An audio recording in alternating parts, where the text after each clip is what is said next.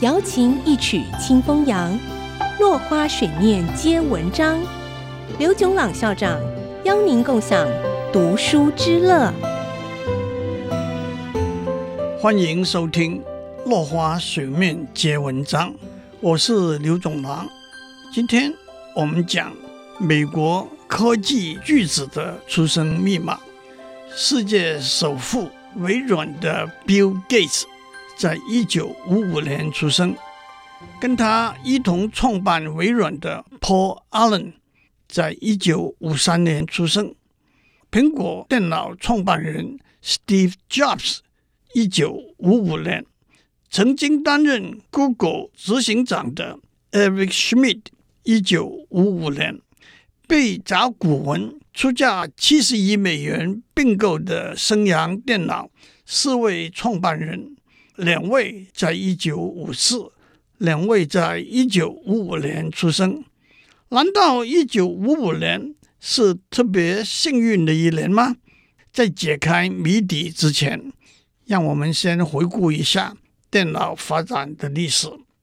一九五零年代，一台电脑要占掉一个大房间。一九六零年代，电脑像一个衣橱那么大。到了一九六零年代末、七零年代初期，电脑可以放在桌上，那个时候叫做工作站。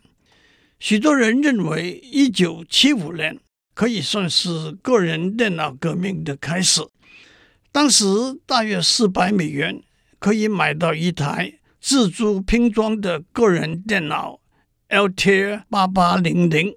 它使用 Intel 的八零八零 CPU，而且使用 Basic 语言编写程式，但是它还需要把 Basic 语言转换成 Altair 八八零零机器语言的编译器。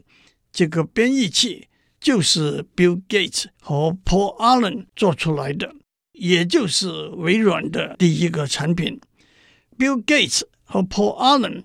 中学时候就读于西雅图的一所贵族学校。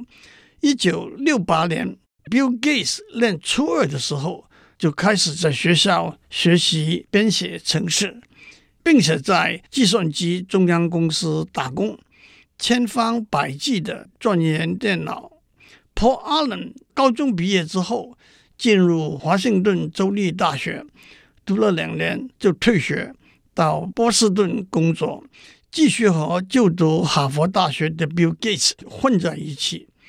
当他们听说 Altair 八八零零即将面世，就主动和发明人 Ed Roberts 联络，说他们有一个可以把 Basic 语言转换成 Altair 八八零零机器语言的编译器。